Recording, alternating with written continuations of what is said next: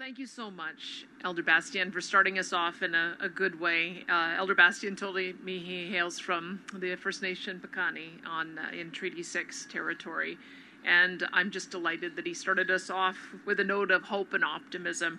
And I'm pleased to be here with Mike Ellis, Minister of Public Safety and Emergency Services, and a group of people representing organizations who have done so much to support our vulnerable populations. I should also acknowledge I see Mayor Jyoti Gondek is here as well for us today in this announcement. Thank you for for, show, for being here, Mayor. But we have Paul Brandt from Not in My City. You've just heard from Elder Bastien. He's also known by his Blackfoot name, uh, Buffalo Bullshield. I think I got it. You'll have to say it in the in the proper language, of Paul. Jan Fox from Reach Edmonton.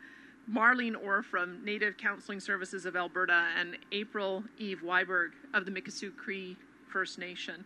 Seeing so many people and organizations coming together for a just cause reminds me of the old saying about how evil only triumphs when good people do nothing. Well, not here, not in Alberta. In Alberta, good and decent people are fighting the stain of human trafficking. It's a sick trade run by sick individuals for sick ends. It persists in the shadows, destroying the bodies and minds of vulnerable, innocent people, mostly women and girls, and often Indigenous people. And Alberta's government is doing its part to end this disgrace.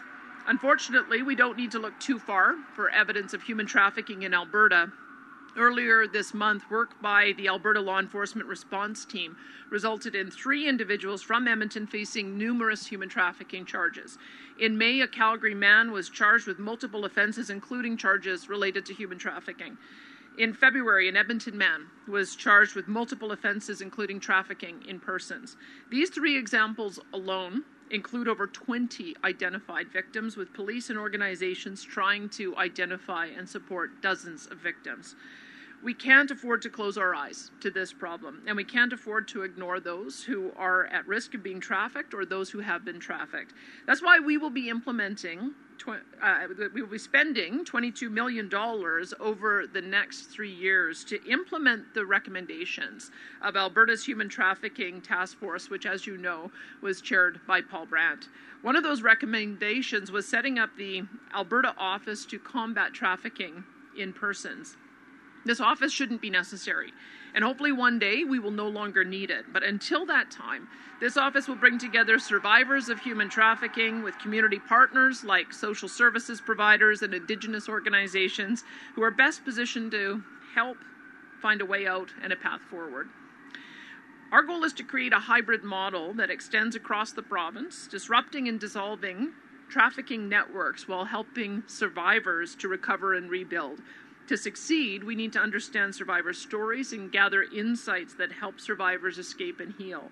We also need more comprehensive on the ground information about how human traffickers operate and how they hide their activities so that we can stop them in their tracks. The Alberta Office to Combat Trafficking in Persons will combine these approaches, allowing everyone involved to share knowledge so that we can better protect victims, survivors, and others at risk of exploitation. Through this office with our partners, we are joining forces to stamp out the trade in human flesh and misery because no one should have their lives derailed into sex work, exploited for labor, or trafficked for body parts. No one who has endured this trauma should be left to suffer in silence, and no family should be left to wonder what happened to their loved ones. Justice, compassion, and reconciliation demand action to fight human trafficking and support survivors. New and improved responses are on the way through this office and the people in it. And now I would like to ask Minister Mike Ellis to share more details.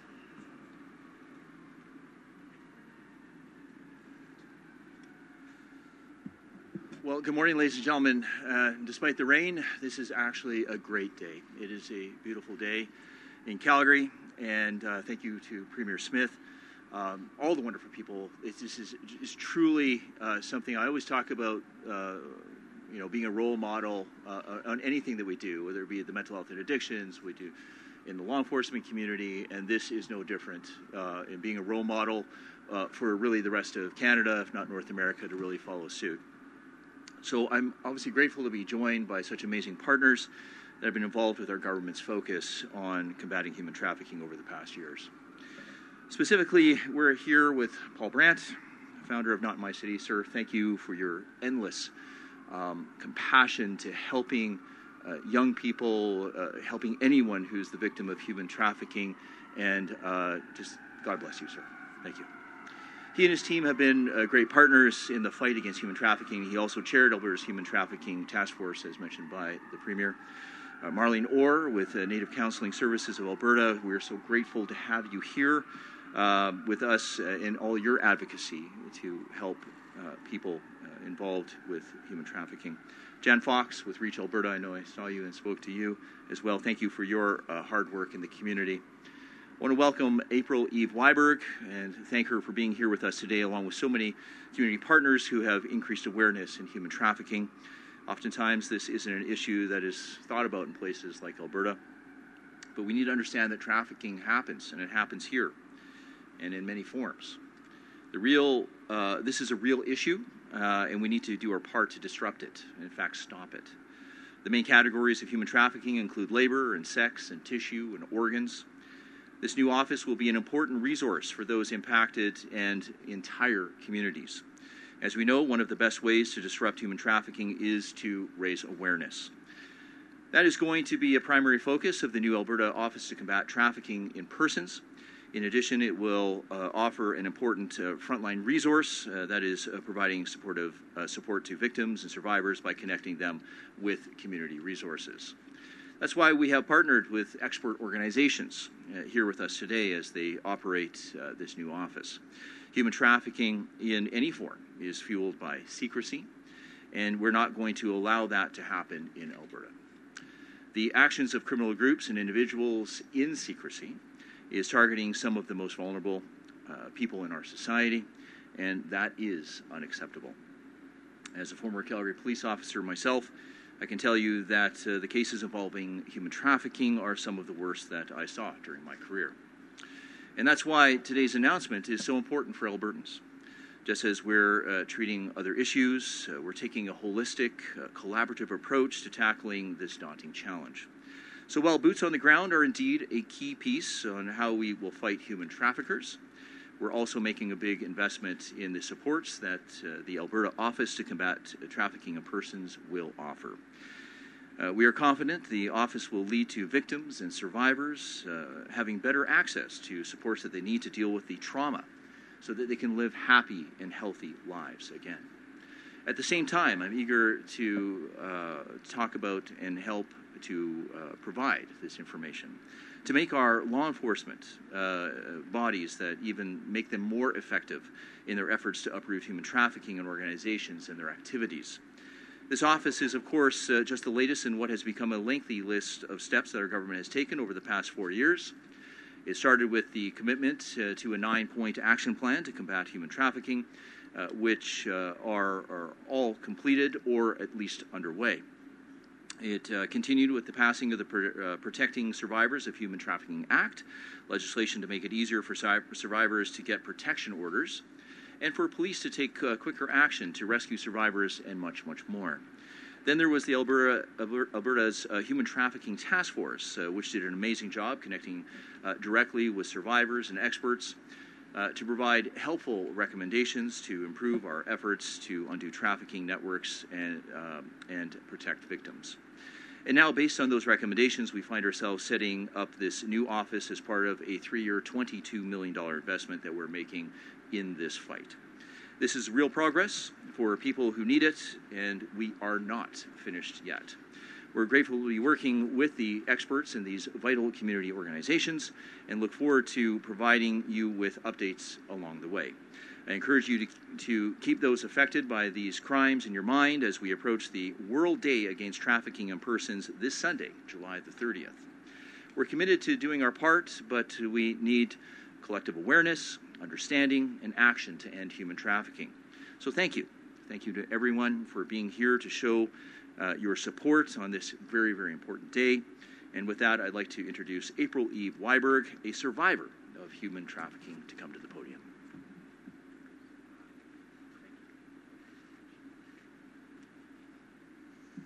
Thank you, and uh, thank you to Elder Leonard for your prayer and your blessing this morning.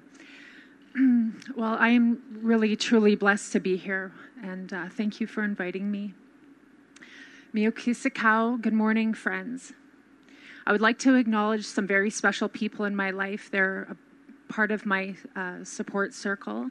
I have uh, my son here with me, Okicha Tao, and my partner Winston, um, my dear friend Bernadette, uh, Leah, uh, Liz, and uh, I don't see where they are.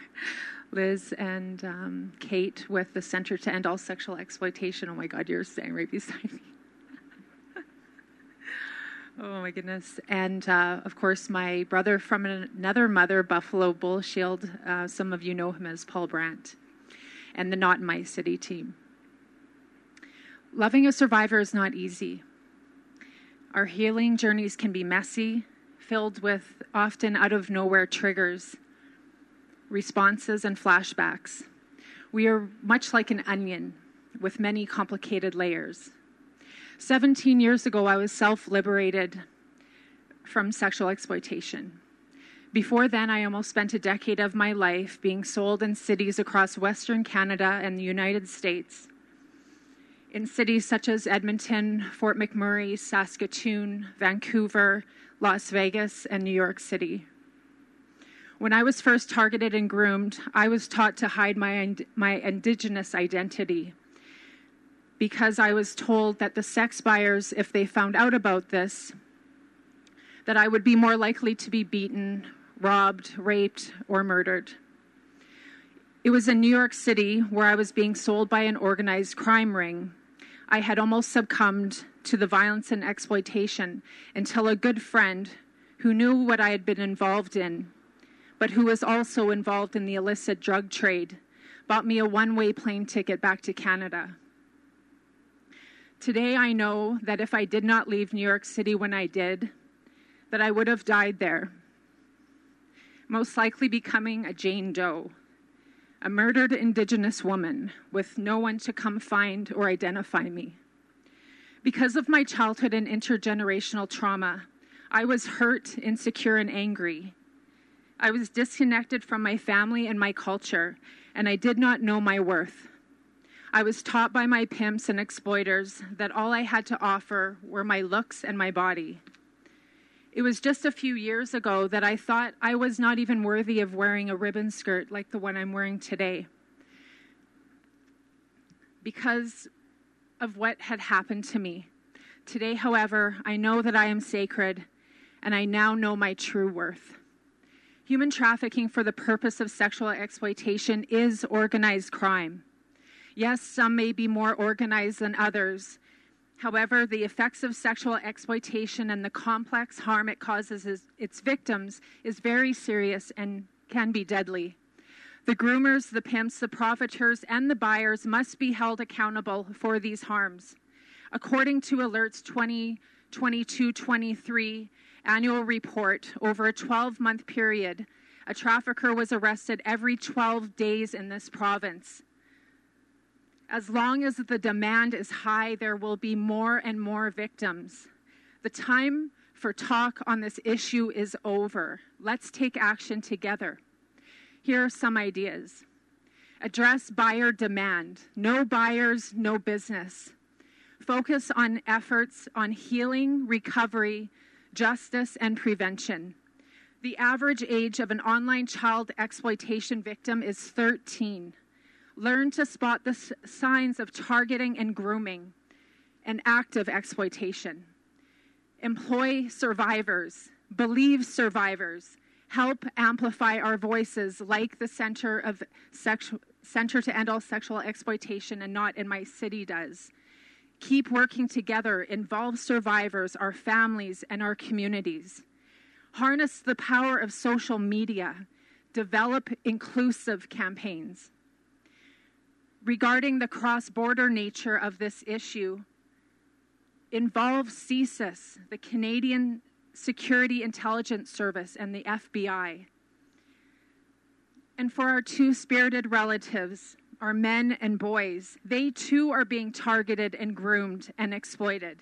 We know that men and boys are also being groomed to become buyers and profiteers. This needs to be addressed. Again, I want to thank Elder Leonard again for your prayer and your blessing, and thank you for being here today. Hi, hi, Kananaskoomton. Now, I would like to invite my brother from another Mother Buffalo Bull Shield up to come say a few words. Astam.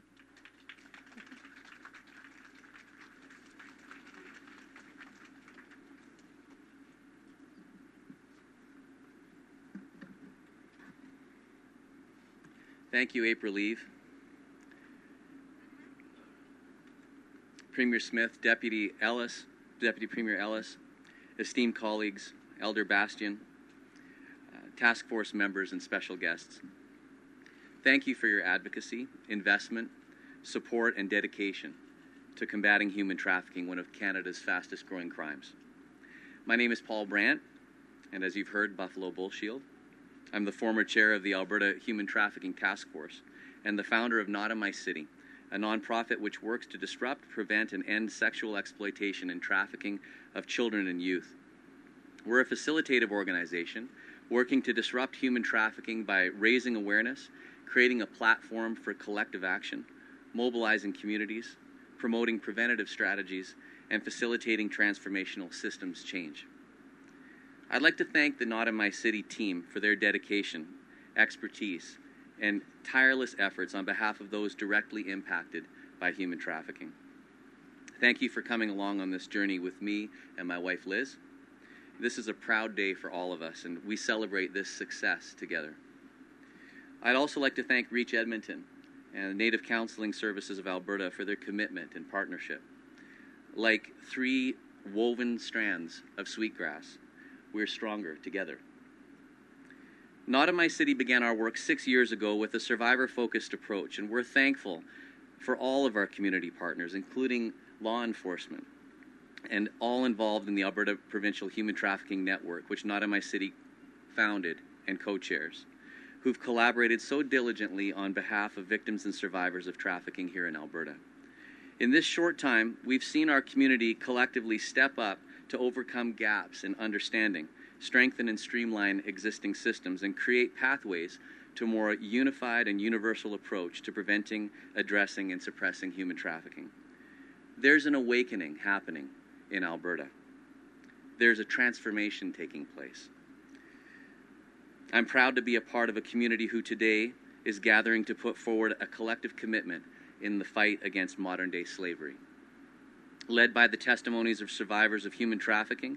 Today, we're launching a new way to address and prevent this crime in Alberta and beyond. And in this moment, it's the voices and experiences of those most deeply impacted by trafficking who we will amplify. Like a Mexican labor trafficking survivor um, who comes to mind right now. His experience was shared with the Alberta Human Trafficking Task Force, and upon being freed from exploitation, here in Canada. This man said to investigators, and I quote, Last night I went to bed a slave. This morning I woke up a free man. I think about people like Madison Fraser. In my role as chair of the Alberta Human Trafficking Task Force, together with members of that body, many of whom are here today, we heard from Madison's mother, Jennifer, about the terrible account of Madison losing her life to trafficking here in Alberta we resolved that a new way of addressing and suppressing human trafficking would be implemented in our province when we heard her story. Seeing the issue of trafficking through the lens of those who've been trafficked or directly impacted by trafficking has changed Alberta's approach to preventing and combating this crime. And people like April Eve, who've heard, we've heard from today, also come to mind. April Eve has become a sister to me one who consistently reminds me that with my indigenous name bestowed on me by Elder Bastian, that I have a responsibility and a privilege of serving indigenous children and populations who are disproportionately impacted by trafficking in Canada. April Eve is a strong and deliberate indigenous leader who courageously is walking her survivor's journey. She's pressed on through countless challenges and in doing so has inspired many others from her position of strength she doesn't find her identity in her past, but instead in her Indigenous heritage, her hope for the future, and her infinite value as a unique and precious individual. She has been a warrior.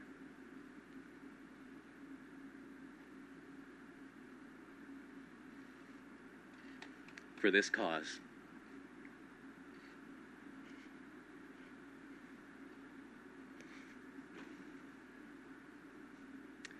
And her perseverance is being rewarded today. Today's announcement comes as a direct result of the willingness of survivors of human trafficking to share their stories. April Eve, your story and the power of your voice is being heard. Thank you. Thank you for your leadership. And so we're gathered here today on the rooftop of Calgary's downtown Marriott Hotel to launch a new era in the fight against human trafficking for Albertans. The setting is appropriate as it displays the DNA of the Alberta Office to Combat Trafficking in Persons, an initiative which will combine the unique capabilities of government, private industry, frontline service providers, and the community in a new way which Canada has never seen. This Made in Alberta approach uh, will be working alongside industry and government and community leaders. Um, we're excited to be working alongside the Marriott today as Marriott Hotels has long been a hospitality industry leader in the fight against human trafficking. Their commitment and investment is the type of focus and dedication needed from all stakeholders to truly transform the lives of those being exploited and to prevent trafficking from happening in the first place. We commend this government's resolve and investment toward this innovative approach to combat human trafficking. To know better is to do better. And today, with this commitment to employ a best and most promising practice, survivor centered and relational approach, fortifying Alberta against trafficking, we are setting the bar for the rest of Canada.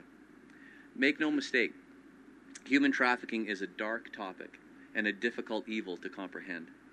It is force, fraud, and coercion, and the deliberate exploitation of another person's misery for profit. It can be hard to see solutions, but when we shine a light, there's hope.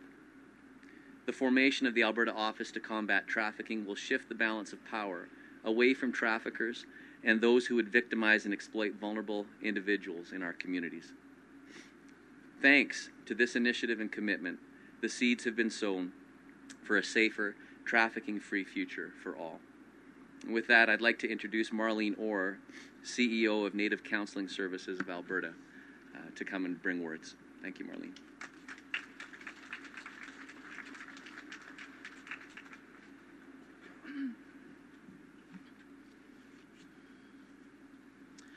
Okay, Tanse.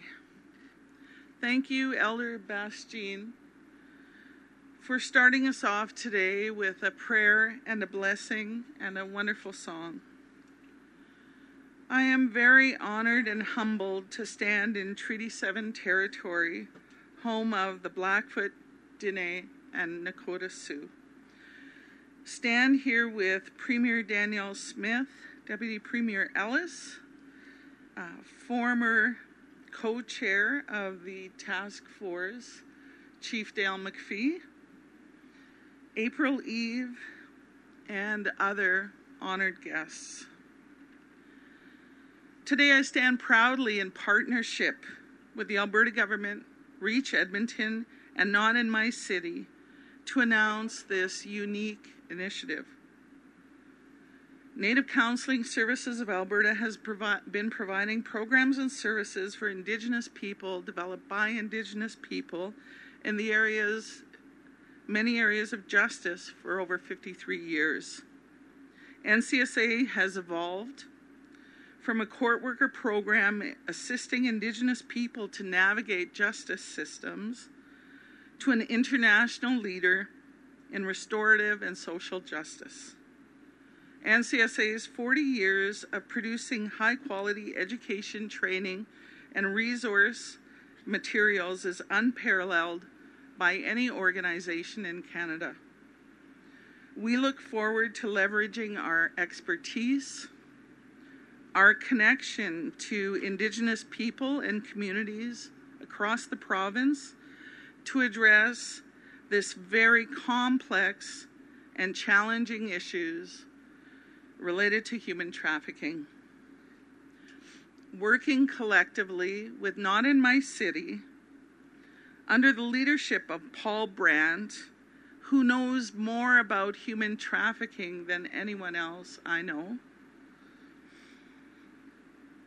and the experienced coordination of REACH Edmonton under the excellent leadership of Jan Fox, we will center survivors in our work of bringing police, community, industry, and agencies together to collectively address and eradicate human trafficking.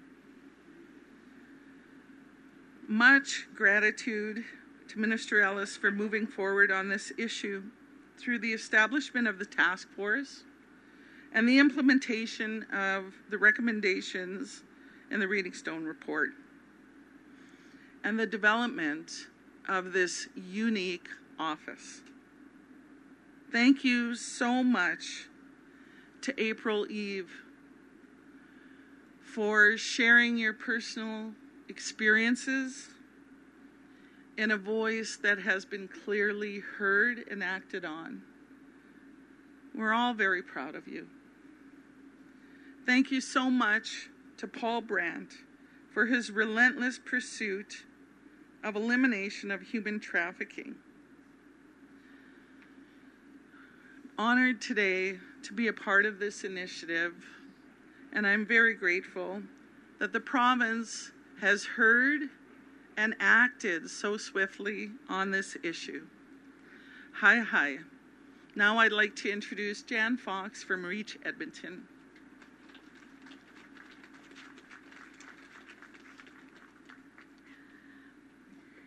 Thank you, Marlene. Uh, Premier Smith, Minister Ellis, um, members of the task force that are here today, and other distinguished guests. I'm very pleased to be here on Treaty 7 for this historic occasion. Minister Ellis, it's been said several times, it needs to be said again. Your personal commitment and passion is absolutely inspiring. And Premier Smith, it means the world to us that you are here to share this day with us. Thank you both so very much. We're so very proud to be part of this incredible, innovative approach to combat human trafficking and to partner with Not in My City and Native Counseling Services of Alberta.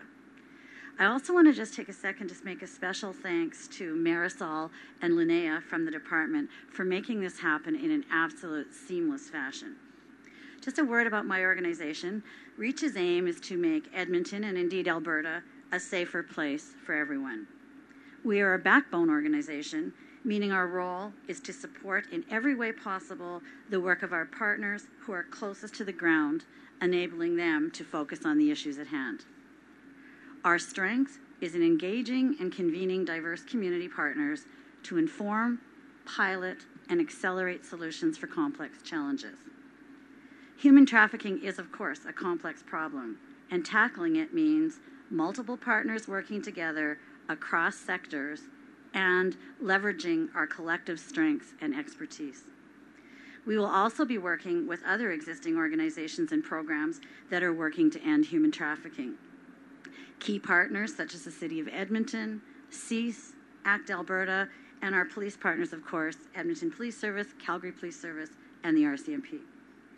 We want to amplify what is already working in the community and be connectors when needed. We will facilitate and support community engagement and will help ensure the voices of survivors are front and center.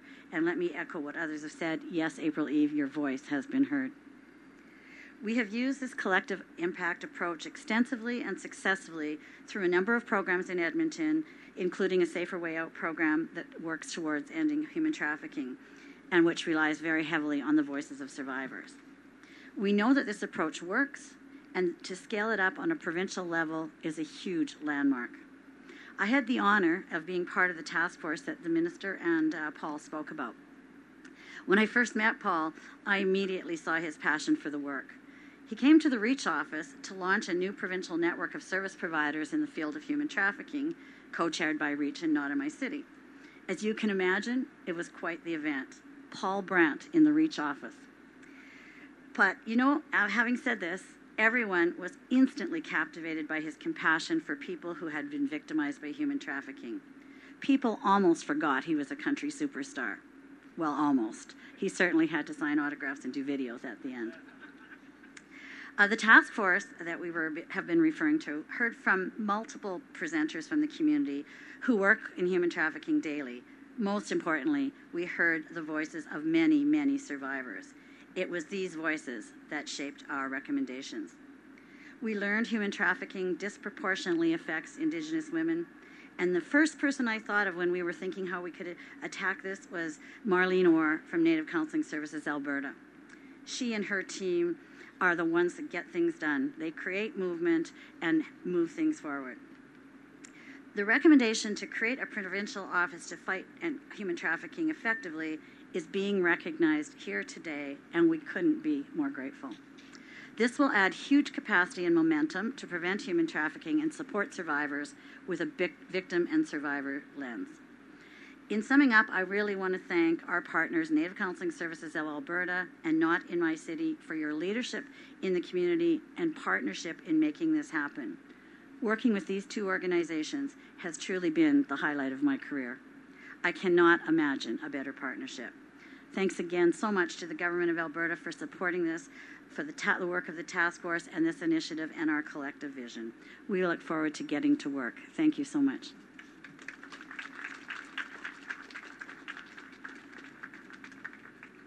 We'll now go into our media Q&A. Uh, thank you to all of our speakers there. We'll be going with one question, one follow-up today, and we'll be starting off here in person and then headed over to the phones. I would ask those here in person if those if those with on-topic questions could please line up at the mic first, just in front of myself here, and then we'll go over to the phones after we're finished in person.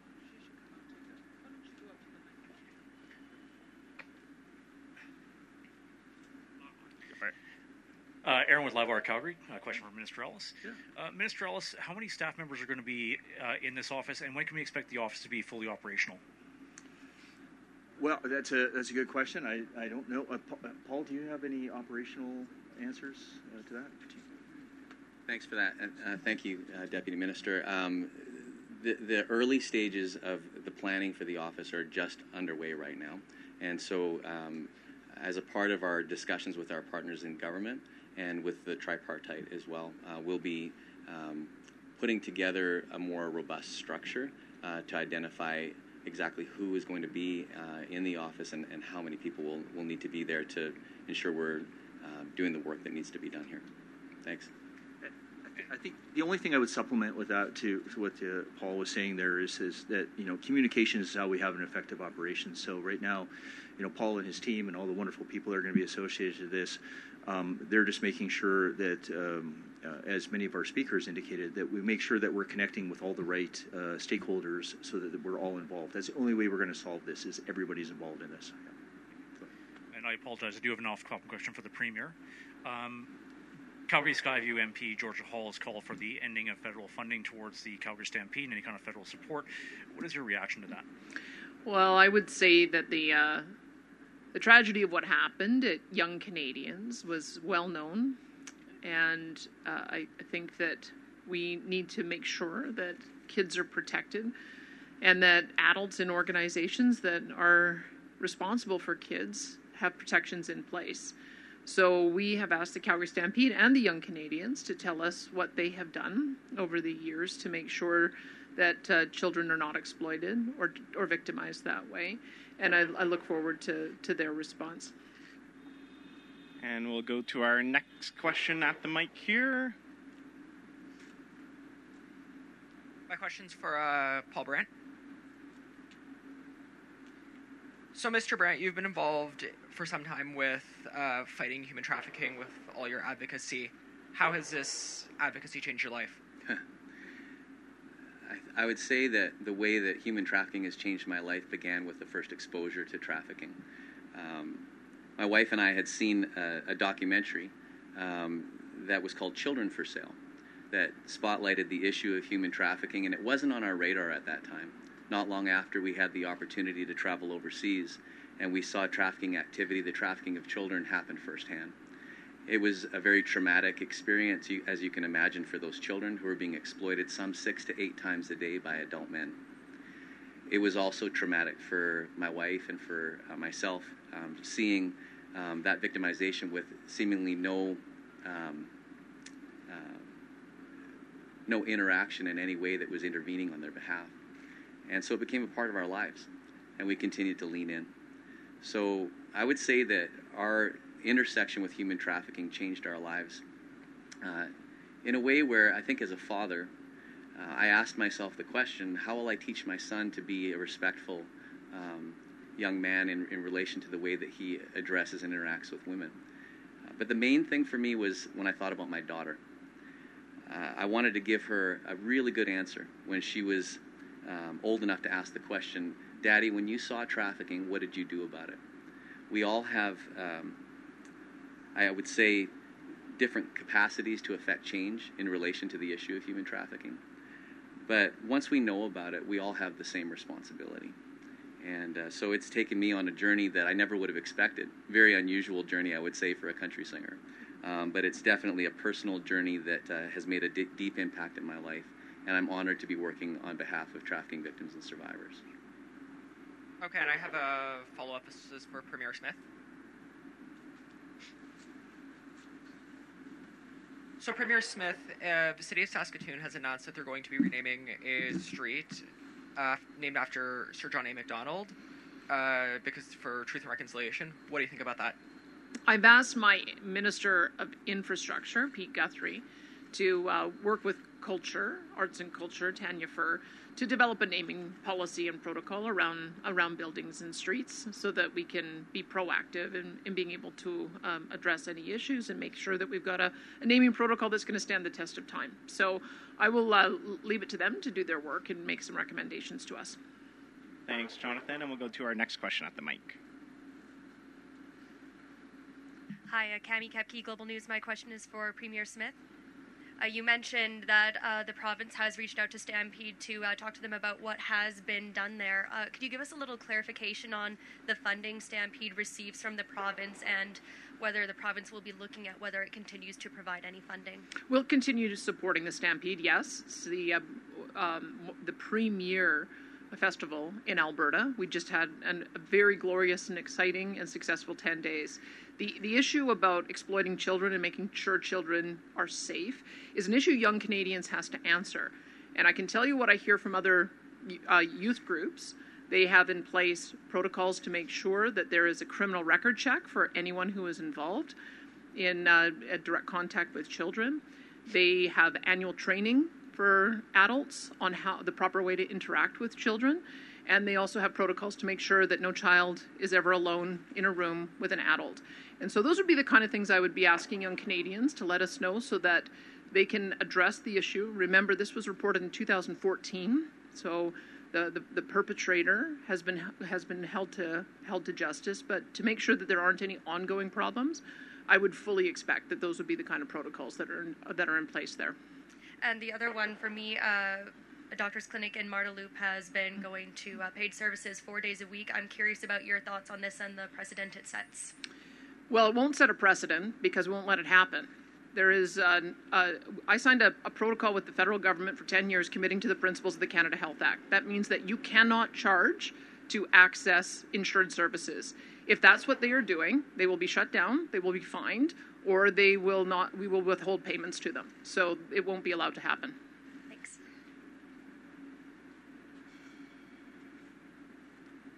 Premier Smith, for you as well, please. What's your message to Albertans as the RRO reaches record highs, being that one of your campaign promises was to protect them from sky high utility rates? My message is this is what happens when ideology runs a power grid. What we're dealing with today are a leftover and a hangover from poor decisions by the NDP. They phased out coal too early. Coal was a, a long term uh, sustainable way to provide low power. They, they phased it out early, costing billions of dollars. We are still going to be paying hundreds of millions of dollars until 2030 for the stranded assets because of that investment. At the same time, they, for some reason, felt that they could bring on an equivalent amount of wind and solar and get the same amount of power as coal, and you cannot do that. Wind and solar are intermittent, and so we have had to build additional redundancy. That costs money. In addition, coal and natural gas plants are 800 megawatts. The typical wind and solar is 20 or 50 megawatts, which requires massively more transmission and distribution to be built.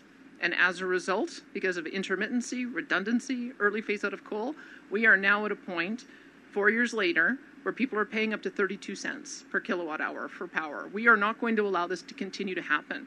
That's why we oppose the federal government's plan to get to a net zero power grid by 2035. The most recent report that was put out said that would cost $1.7 trillion. I haven't even seen an estimate of how much that would increase our power bills, but I'm told it could be up to five times higher.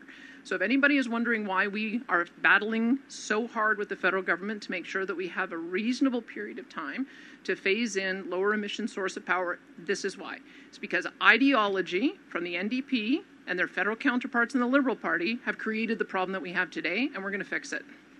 That's my only question. Thank, you. Thanks. Rick Bell, Calgary Sun. I'm not that tall, but I'm a little taller. Do you want to talk to me or do you want to talk Yes, to yeah, of course. You may as well stay up there. Well, you're talking about bills, so I am talking about people's bills, except this is something you have control over insurance, auto insurance. The provinces, the provinces Automobile Insurance Rate Board has a consumer report out now which shows, recently released, shows that Albertans are increasingly upset about the continued increases in premiums, even to people who have clean records. And in fact, very few Albertans agree with the statement that premiums are fair and reasonable. Just so you know, the number is 4%. I've been reading your columns. Yeah, so they're, well aware. Therefore you know and i and you know i talked about this with you at christmas and you were very uh, much committed to a change. So could you tell me what do you think in relate when you hear uh, from albertans through this report about their continued you know disdain for what's happening in the insurance business? There's no question that the insurance premiums in Alberta a problem. We used to be able to have the lowest rates in the country, and it's not the case now.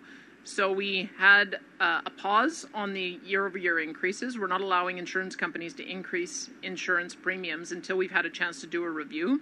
We had an interruption on that with the um, with the election and with the new finance minister. But uh, as, as recently as last week, I said it's time to get going. Let's uh, figure out what some of the recommendations will be for how we can bring rates down. We put it to the insurers. Tell us what you think you can do to assess to uh, assist us in bringing these rates down for not only auto but also for property. And so that process is underway. Um, I, I haven't received a briefing yet from um, minister, the Minister of Finance about some of the recommendations he has coming forward, but I, I did just put in a call to his office next week and said let's let's accelerate this. We've got we've got to get some answers for people. And my supplementary, Mr. Speaker, is uh, what will that look like? In other words, your mandate letter, that uh, the mandate letter you sent to the minister says you want to make it auto, in, well, insurance more affordable. What is your definition of what a more affordable means? Does that mean because I know one of the insurance companies, the insurance companies basically say we'll we'll keep the rates low, but we'll give you less coverage. Well, yeah, right. But so, what is your thought about what that will look like by the end of the year? Because Well, obviously you're going to make a decision. I can tell you a couple And things. and, and Yeah. what do you think of insurance companies who threaten Albertans saying we might pull out if you're not nice to us? You've Well- read both of those. I did. I did read both of those, and you put into context how few uh, people are covered by the one that, that threatened to pull out. Look, here's here's what people expect. People expect that if they have a clean driving record, no accidents, and no speeding tickets, that the rates are going to keep going down. That's what people expect. That's how insurance is supposed to work, and that's not what's happened. And one of the issues was that we now we've done the reversal of who pays the cost when an, when an accident happens. So if you out drive a very expensive car and somebody rear ends you, then you pay for the uh, repair of your own vehicle. That's why a lot of people saw their prices go up. Is that even though they had a clean driving record, and they also had uh, uh, no accidents, the, they were seeing their rates go up just because of the value of the vehicle they drove. Most people think, you know what, the guy who hits me should be the guy who pays. So I think we have to revisit that policy.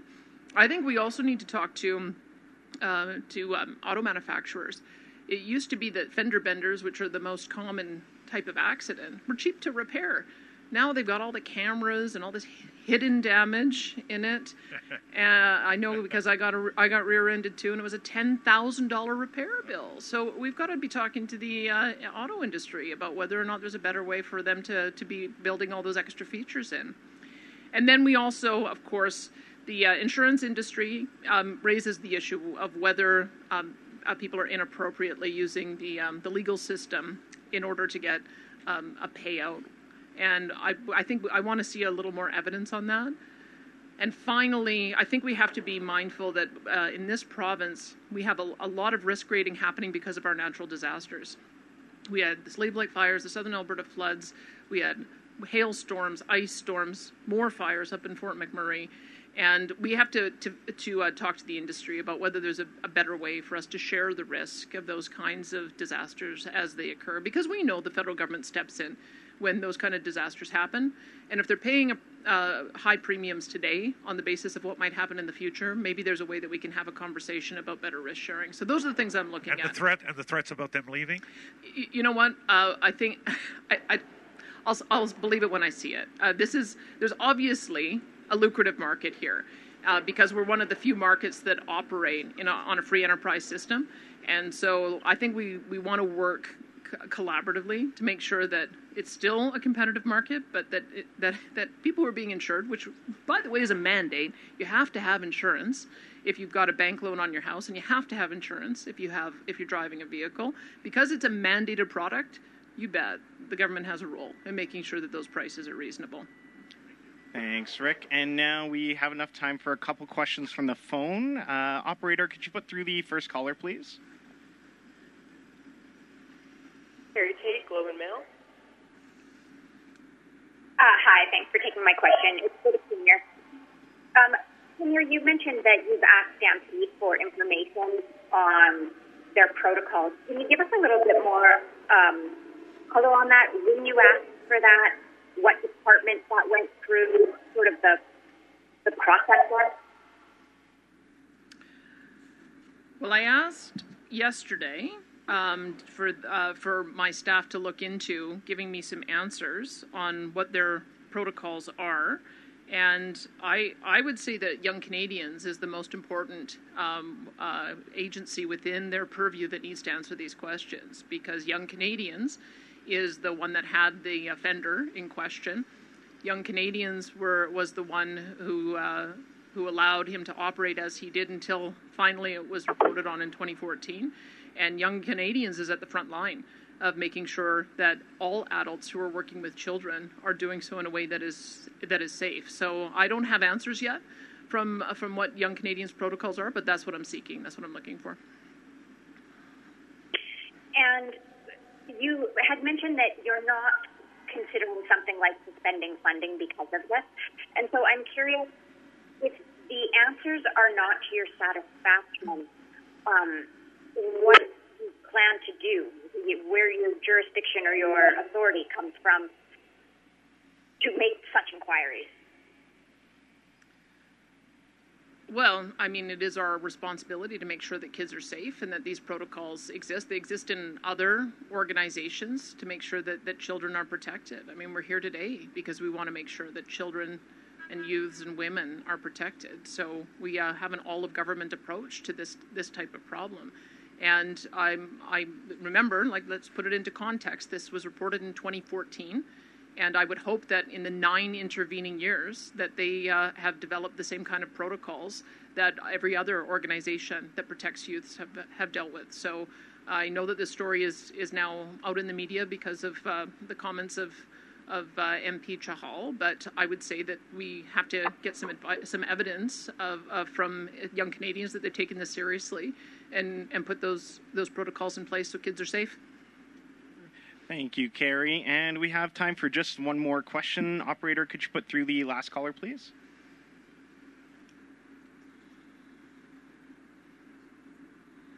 Kyle Moore, Kicks FM. Uh, hi there. Uh, my question here is for um, Minister Ellis. Uh, certainly, with the human trafficking, this announcement today, a lot of focus has been on you know things that happen in the big cities, but this is a crime that can and does happen in kind of smaller centers and rural areas, that kind of thing. So, with this uh, announcement today of this uh, office to combat uh, human trafficking, how will this help in uh, dealing with this uh, issue when it happens in rural areas? Well, thanks for the question. It's a coordinated approach, right? That's why we have members here from our two large cities with Calgary and Edmonton, but we also have members of the RCMP here as well. Um, and it's all about that, that communication, right? Again, you have to communicate in order to have an effective operation.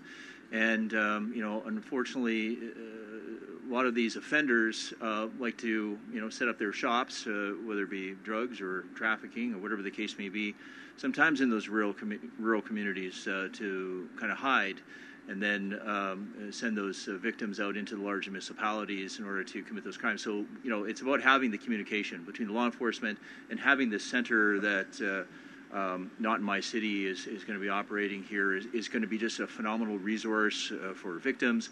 It's going to be a phenomenal resource for law enforcement uh, to make sure we have a coordinated approach to this. And did you have a follow up, Kyle?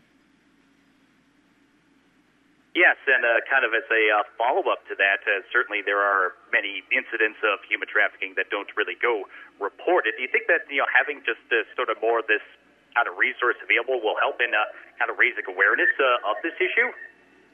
Uh, well, simple answer to that is yes. Um, you know, we, we talk about the awareness, right? And um, that's why we're here. Uh, that's why, um, you know, we have uh, the people that we have standing uh, behind me at this moment here is, is to raise this awareness. I mean, this is, this is, uh, if not, should be the, really the top story that we're talking about here right now.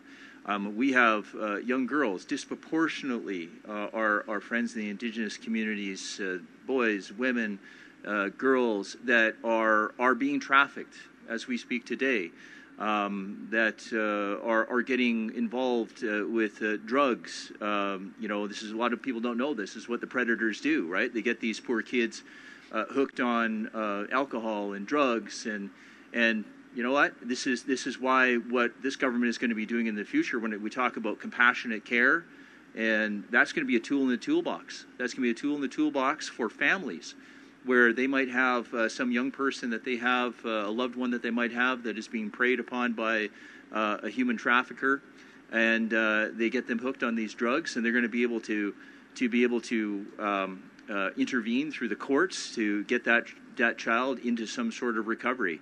Um, I mean, this is this is a it, you know it was said here before. It's a complex problem, but I, I would say this: this is what we're doing here in Alberta. This is what we do in Alberta. We lead the way, and we're going to be leading the way in human trafficking. And and Paul and his team uh, should be commended for the hard work that they have done. Uh, with thank you. Yeah, that's right. And as I said in my first comment, this will be a role model that other jurisdictions in Canada, that other jurisdictions around the world are going to look at, look at and say, ah, this is it. This is how we're going to be able to tackle this, this issue that we have. Thank you very much. Thank you, Minister, and thank you, Kyle. That'll conclude today's media Q&A. Thank you, everyone, for joining us.